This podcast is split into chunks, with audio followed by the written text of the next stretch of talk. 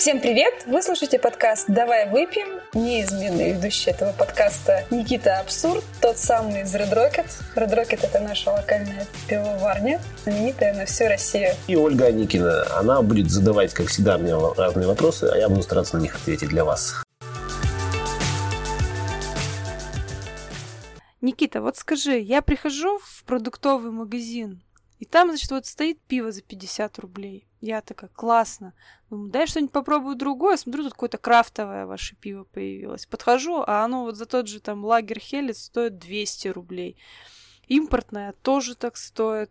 Что за фигня? В чем разница ну, вообще? Ну, вообще, если брать разницу между большими массовыми заводами, ну, какими-нибудь совсем крупными, типа Балтики той же самой, и маленькими полудомашними крафтовыми пивоварнями, разница очевидна в объемах просто-напросто. То есть большие заводы, они производят там миллионами тонн месяц литров пива, а маленькие пивоваренки наши крафтовые, они производят там, ну, 30-50, ну, самые крупные из крафтовых пивоварен, наверное, там, ну, 200 тонн производят.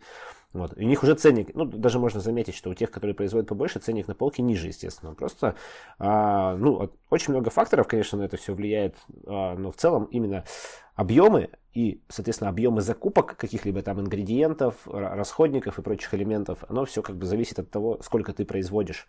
Плюс а, второй фактор тоже такой не менее важный, это цикл производства.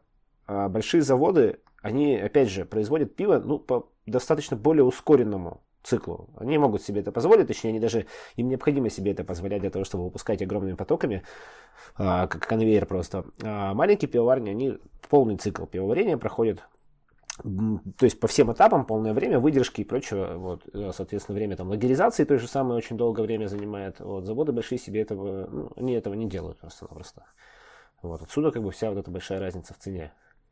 То есть это либо массовое поточное пиво, либо такое ручное авторское. Ага. Вот. А вот если ты, допустим, придешь э, на, на, на такой вот гигантский завод Балтика, условно, сваришь вот свой Red Rocket Helles, а, он будет стоить дешевле? Если я его буду варить по всем вот правилам, как у нас он варится здесь, ну, на нашей пивоварне, то есть, соответственно, это полный цикл брожения плюс лагеризации 30 дней. Ну, почти два месяца будет занимать производство одного этого пива. вот. Он будет, в любом случае, он будет дешевле стоить, чем у нас, потому что у них сырье другое. Ну, просто-напросто. То есть, он не будет таким же по вкусу, этот Хелес, он будет попроще сильно. У них попроще хмель, у них попроще солод, потому что, ну, себе низкий а, у сырья, соответственно, себестоимость низкая у готового продукта. Если я возьму на Большой Балтике вот свой же солод, который мы используем, возьму этот же самый хмель, возьму наши же вот эти самые баночки, возьму наши все эти этикеточки, вот все как есть у нас, он в любом случае будет чуть дешевле, просто тупо из-за объема, но по факту, э, ну, будет стоить, ну, допустим, не 200 там, рублей, как он там, да, сейчас, допустим, в магазинах на полках стоит там 200-220, вот, он будет стоить рублей, ну, там, 130-140. Вот хороший такой пример, если брать, вот такой как бы крафтовой пивоварни, но в то же время уже крупной и массовой большого завода. Это пивоварня Коникс. Вот, наверное, слышали такую пивоварню. Вот, а, вот Коникс, он как бы производит вроде крафтовое пиво, но в то же время большими очень объемами. И вот у них тот же самый Хелес закупки стоит где-то рублей, там, допустим, 88, там, 89. Вот тут какая-то такая у них цена. То есть наш стоит там закупки 130 рублей. Это ты за литр говоришь или за 0,5? За 0,5, за 0,5. Ну, я недавно относительно так видел их прайс, как бы у них ценник-то как бы, не, не скажу, что прямо кардинально ниже, но пониже, чем наш. Ну, потому что у них и объем как бы не как у нас там 30-40 тонн, а у них там 200-300 тонн в месяц. Ну, собственно, они вот из, из той категории, переходящие вот где-то между крафтом и между массовостью. Вот, то есть, и, ну, и на Балтике сварить, как бы, если такое пиво, то, ну, тоже будет там, допустим, в районе там рублей 80 закупе за бутылочку стоить. Ну, за баночку, если баночки брать. Угу. А да, расскажи вообще, из чего складывается стоимость вот одной банки пива у тебя на заводе? Ну, вообще, как и везде, в принципе, она складывается, я думаю, из этих показателей. Вот, это, ну, во-первых, это сырьевая база, будем так говорить. А, во-вторых, это упаковочная база, это ну, второй такой очень важный пункт. Третий пункт – это внутренние расходы пивоварни. Это электричество, вода, зарплаты, там, ну, прочие вот эти вот все элементы. А сырье – это, соответственно, солод, хмель, дрожжи.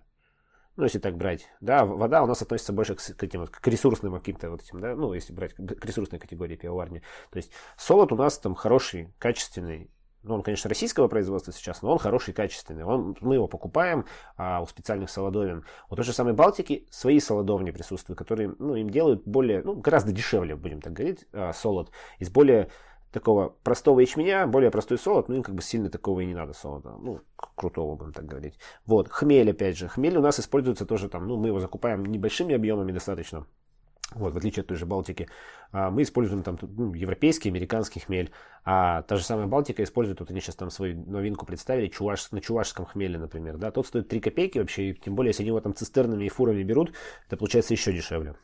Вот. Ну, дрожжи это такой минорный фактор, но, допустим, мы на каждую варку используем а, новую пачку дрожжей. Новая пачка дрожжей в среднем где-то в районе 10-12 тысяч рублей стоит. Это вот, ну, мы ее не на одну варку используем, мы ее используем как на 5 генераций, получается. Вот. Но все равно мы используем эту пачку дрожжей. А у той же Балтики у них есть своя лаборатория. Сколько в объемах пива? Тут одна пачка дрожжей, ты говоришь, там 12 тысяч, это на сколько? Одна пачка дрожжей э, это полкило, это ну, на тонну. У Балтики есть, у той же самой, если брать Балтику, у них есть э, своя лаборатория, где эти дрожжи просто размножают, постоянно поддерживают. То есть они как бы на дрожжи в этом плане, ну, они один раз условно когда-то потратились, получили себе дрожжевой штамм, а после этого они просто этот дрожжевой штамм у себя поддерживают в лаборатории. Ну, то есть лаборатория стоит, конечно, своих денег там и прочего, вот, но все равно, если брать там на прицел там десятилетия какого-нибудь, например, то поддержка вот этих дрожжей в лаборатории обходится гораздо дешевле, чем покупка постоянно новых пачек. Вот. А, ну, то если касаться сырья. Э, если брать категорию упаковки, это вот, наверное, самая страшная боль. Чтобы все понимали, э, упаковка пива – это баночка, это крышечка на баночку, это этикетка, коробка, там скотч, вот такие вот элементы. А, это стоит раза, наверное, в полтора-два дороже, чем себестоимость самого сырьевая этого пива. То есть, по сути, все платят не за продукцию, которая налита, будем так говорить, а за упаковку ее. И от этого никуда не деться. Это вот как раз тоже проблемы, проблемы маленьких производств, да, та же самая вот этикетка. Ну, вот если берем баночку. Баночку, э, мы покупаем баночку у дистрибьютора. У нас есть э, в России один единственный производитель алюминиевых банок, называется Бол компания. Но сейчас уже по-другому называется, ее национализировали, так сказать, у нас. Вот. Она называется сейчас по-другому, я даже не помню название сейчас. Раньше это была Бол, корпорация Бол, американская корпорация, которая производит здесь у нас банки. Вот. Они монополисты на рынке банок. То есть у нас других производителей просто нет алюминиевых банки. А, работают, это огромный завод, соответственно, он работает только с, ну, по умолчанию с огромными объемами этой банки. То есть если мы сейчас придем на завод Бол, а, скажем, мол, хотим у вас купить там 50 тысяч банок, они просто посмеются и даже не пустят нас на порог просто-напросто. Вот, потому что ну, у них там тиражи начинаются там, от 10 миллионов и выше этих банок. А, соответственно, та же самая Балтика может себе позволить сразу же купить там, 10 миллионов, 100 миллионов этих банок. Ну, там у них там, ну, просто оплатить их условно и там порционно забирать, например, или как-нибудь так. Но они могут себе это позволить. Соответственно, они работают напрямую с заводом. Мы с заводом работать не можем. У нас также есть дистрибьютор, который эту банку покупает большими тиражами у завода и продает нам маленькими порциями. Соответственно, имеет какую-то свою наценку. А, баночка у нас сейчас получается, вот баночка с крышечкой получается где-то в районе 20 примерно рублей. Это только себестоимость самой баночки с крышкой просто. Это, ну, баночка, крышка плюс перевозка. Нам надо везти это все из Москвы, из Подмосковья. А, ну, мы заказываем машину, естественно, машина стоит больших денег. Она везет нам, по сути, воздух, потому что баночки невесомые, но палеток много. Ну, они объемные сами размером, но легкие. Вот, она, по сути, везет воздух за бешеные бабки. Вот эти бешеные бабки тоже раскладываются на каждую баночку. И получается, что там даже там 22 рубля, может, одна баночка только стоит. Ну, для нас, как бы, себестоимость этой банки получается. Пустой баночки. Вот. Этикетки. Большие компании типа Балтики, ну, будем, да, на примере нее разговаривать. Весь выпуск, да, будет Балтика, АБС, Red Rocket. Ну, да, там, да, там на самом деле просто любая большая компания, она, как, ну, ее можно сравнить с Балтикой, они все одинаковые в этом плане. Вот. Ну, там а, МПК у нас еще кто крупный. МПК немножко поменьше, да, но МПК, на самом деле, если посмотреть, то там и цены-то немножко повыше, чем у той же Балтики. Ну, тут тоже как бы все зависит от объема. Балтика крупнее, конечно, чем МПК. Вот, поэтому мы на нее, ну, смотрим, как, ну, наверное, один из самых крупных производителей у нас. Вот. А Балтика печатает вот сразу же на заводе Бол, у них есть возможность при покупке там вот этих 10 миллионов, там 20-100 миллионов этих банок, они им сразу же печатают на баночке дизайн их. Получается баночная печать.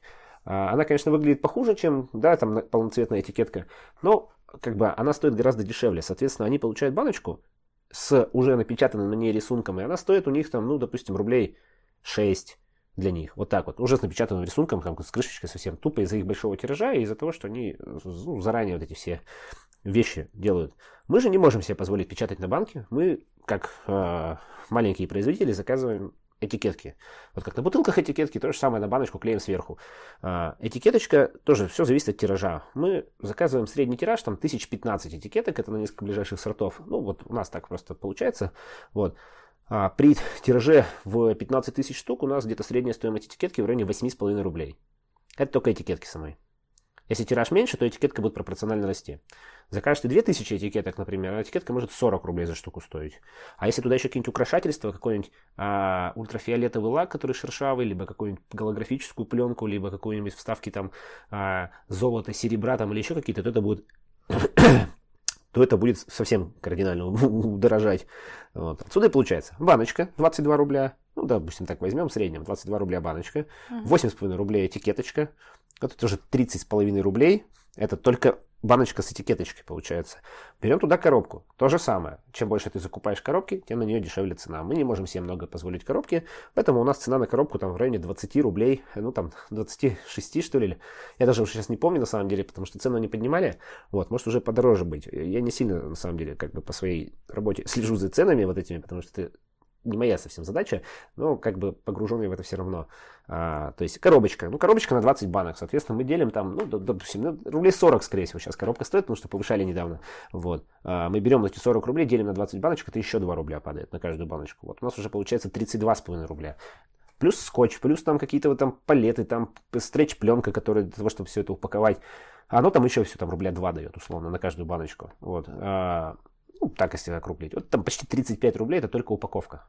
Сама вот просто упаковочка, без, вот, без, без продукта. Вот если брать э, себестоимость 0,5 объема, ну, того же самого Хелиса, это за 0,5 банку мы говорим, да, а, то там, допустим, себестоимость э, ну, 0,5 объема Хелиса где-то в районе 25 рублей за 0,5. То есть у нас, получается, упаковка стоит на 10 рублей дороже, чем продукция, которую мы в нее закатываем, по сути, да, которую мы хотим клиенту предоставить.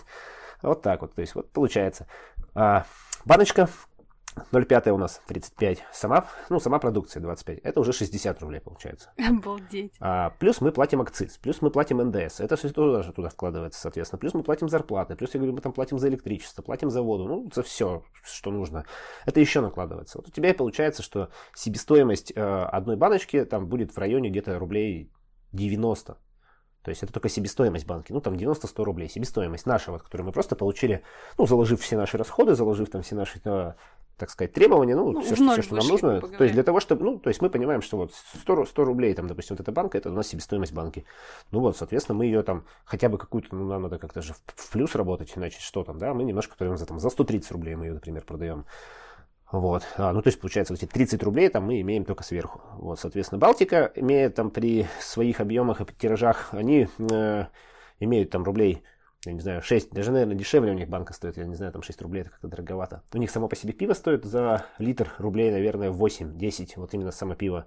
То есть, ну, рублей, ну, да, где-то в районе 80 рублей. То есть мы берем 4 рубля, например, 5 рублей возьмем, да, 5 рублей мы возьмем за само пиво, а, возьмем 5 рублей баночку с крышечкой, с печатью на ней получается. Коробки у них там тоже там копеек 10-20 ложится. У них получается себестоимость одной банки пива в районе 15 рублей. Капец. Продают они его в магазин, соответственно, там по 25 просто бешеными тиражами, а магазин выставляет по 50. Ну, вот, например, вот, да, ну, я так в такие условные mm-hmm. цены говорю, но можно, можно просто как это промасштабировать, если что, вот эти все циферки. А, ну, от реальной полки. Я просто давно Балтику не покупал, потому даже не знаю, сколько она там сейчас стоит на полке. Вот, ну, 39 стоит... рублей я брала Балтику тройку вот э, в Магните, там акция. А, ну акция, акция, да. Ну акция это тоже, как бы, конечно, это такая штука. Это, Но в любом Балтика... случае, если они там за, за 15 рублей эту Балтику тройку купили, э, то за 39 рублей по акции продали, все равно это. Ну да, ну 15 а, ну, нет, рублей. 20 это, рублей, если. 15 рублей это, конечно, так все очень условно. Ну, там где-то, я думаю, что вот рублей по 30 они ее, скорее всего, и купили у них за банку. Ну, это вот, наверное, вот, вот так. Ну, Балтика же тоже какие-то деньги имеет, поэтому а, вот. Ну, понятно. Они да. берут да, плюс как бы, так как это поток, это массовое пиво, оно продается очень быстро, всегда его все бьют, пьют и берут, а, бьют, пьют и берут, а, соответственно, его ну, нужно больше производить. У них процесс, вот я говорю, у нас процесс занимает, допустим, там в районе месяца примерно, плюс еще лагеризация. А, то есть у нас одно, одно только брожение занимает в районе 10 дней, а, плюс дображивание занимает тоже там в районе 10 дней, вот если так брать, как бы вот, вот только так. А у них же весь процесс брожения, дображивания, у них нет такого процесса особо, как дображивание, у них более более технологичное производство. у них весь этот процесс занимает дня 4. Вот. Ну, это вот само, само процесс брожения, дображивания. Дальше они э, немножко высветляют все это в фарфасах своих каких-нибудь, потом отправляют все это на пастеризацию и на розлив. Вот. И получается, что если мы занимаем, ну, там, условно, два месяца нам стоит приготовить хелес, то у них это занимает где-то в районе двух недель, там, двух с половиной недель. Вот так вот ну, чтобы произвести продукцию. То есть, если мы производим 5 тонн хелеса раз в 2 месяца, то они производят 1 миллион тонн там, раз в месяц. Вот, вот, вот так вот как бы. Офигеть. Сюда и такие цены берутся. То есть, это просто массовое поточное пиво, очень, э, ну, оно как бы со своей определенной, как бы, ну, то есть, у него есть аудитория, есть своя категория, то есть, они прям просто в нее попадают, как бы, и, и делают все. Мы как бы больше про искусство, будем так говорить, потому что я сколько не общаюсь со своими там коллегами, со своими партнерами, со всеми, все понимают, что как бы крафтовая пивоварня это не способ какого-то супер такого бизнеса, это больше такое как бы искусство и просвещение, и оккультури, оккультуривание, так сказать, населения. Потому что на самом деле как бы на крафтовом пивоварении-то толком ничего не заработать. Вот. Ну, а с импортом, наверное, тут э, у, у них другие расценки. Ну, с импортом там импортные пошлины, там, там по-другому. Ну, то есть, а, во-первых, импорт. У них, э, ну, при закупке этого самого импорта, если там брать какое-нибудь там чешское, там немецкое, вот если оттуда, если брать, вот как раньше это все было, ну, во-первых, у них там евро. Евро имеет определенный курс к рублю. Для них там 3 евро за бутылку пива например, это как бы, ну, ну, нормально, это по сути, да, практически ничего не стоит. Для нас эти 3 евро резко превращаются там, условно, в те же самые 300 рублей уже. Вот, uh-huh. да, ну это вот, если, если так брать. То есть наши импортеры закупают у них там по 1, там, 1,2 евро, ну там по 0,8 евро, может быть, вот это вот все дело. Вот, то есть я говорю, с нашими деньгами это уже получается только в районе 100 рублей закупить его там. Потом его надо привезти из Европы сюда. Если я говорю, что мы из Подмосковья везем фуру для, ну, с пустыми банками к нам, и она стоит космических бабок, то привезти из Германии фуру пива, это стоит, ну, сильно дороже еще. Вот, это накладывается туда же. Плюс а, пошлины которые на границе у нас за продукцию нужно платить, тоже накладываются. Плюс тот же самый акциз, плюс тот же самый НДС. То есть накладывается еще больше факторов. Поэтому импортное пиво, оно стоит дорого, но оно там условно ничем не лучше, чем вот та же самая Балтика, которая стоит 50 рублей у нас. Ну, если так разбирать.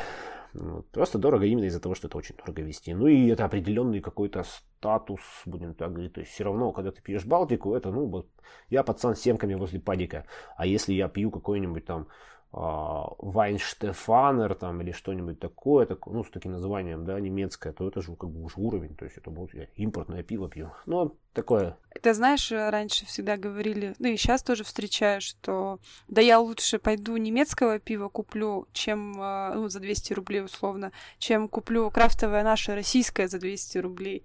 То есть вот к слову, о непонимании, видимо. Хотя будут пить фактически Балтику за 200 рублей. Ну, здесь есть, на самом деле, для людей, ну, кто, особенно кто не посвящен в крафтовую культуру особо, а, крафтовое пиво за счет того, что оно вот такое маленькое, авторское, ручное, то есть, да, все варится вручную, так или иначе рецептура вручную, сырье тоже бывает плавает качеством. Ну, в общем, как бы пиво бывает плавает качеством, да. А, ну, можно рассмотреть на примере, наверное, одного из самых популярных крафтовых сортов. Ну, есть у нас недалеко тут варят. Вот, постоянно от партии партии плавает в качестве. Цвет, вкус, горечь, ароматика, все плавает. Отсюда как бы есть стабильность хорошего. Ну, я говорю, здесь опять же у людей позиция, что импортное пиво по умолчанию лучше, потому что оно импортное. Но не всегда так. Вот. И тут просто позиция, что лучше я возьму стабильного, хорошего пива, а еще и со статусом импортного, чем как бы буду пить непонятный шмурдяк, непонятно кем сделанный. А, не факт, что он будет вкусным, хорошим, или хотя бы попадет в то, что было в предыдущем месяце, условно. Вот. Мы, конечно, все стараемся держать качество у пива, но, но это не всегда выходит. Ну, ну, много факторов, на самом деле, которые складываются. Вот. Поэтому импортное, оно такое же, как Балтика, стабильное. Просто тут есть массовое стабильное пиво типа Балтики, ну это же фу, это Балтика для пацанов у падика. А я вот не пацан у падика, я хочу пить пиво хорошее, стабильное, но вот Шпатон, например, какой-нибудь. Хотя Шпатон это та же самая Балтика в плане вкуса, как бы. вот.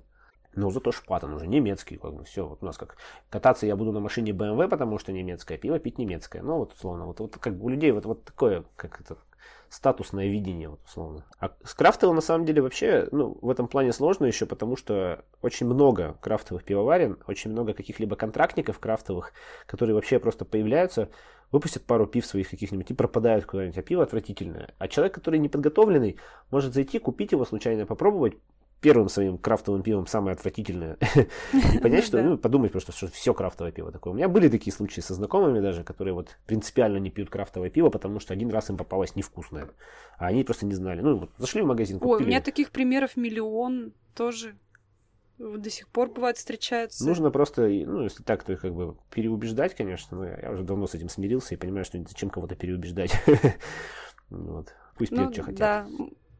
Мы в этом плане предлагаем, ну, просто поскольку мы э, можем себе позволить там налить, да, прям вот здесь сейчас человеку на глоток условно и сказать, да вот ты попробуй, просто вот другое, от другого просто узнаем, какое они пробовали, что им не понравилось, вот, и говорим, что таких же полно вариантов всяких разных, там, чаще всего сыпы сталкиваются, и как бы вкратце рассказывают, что есть столько вариаций ИП, что просто вот по одному нельзя судить, и стараемся как бы вот раскрыть. И много раз так было, что давали другие сорт, ну, от других производителей ИПу какую-нибудь с другими хмелями, и людям нравилось, и они в итоге как бы, да, погружались в эту тему, знакомились, и уже после этого они становились как бы более просвещенными, что ли. Ну да, ИПа на самом деле для знакомства с крафтовым биом это один из самых сложных в этом плане плане сортов, потому что э, ипы могут быть американскими, да, ипы могут быть э, новоамериканскими, ну, Нью-Ингланд, которые в смысле, да, новоанглийскими,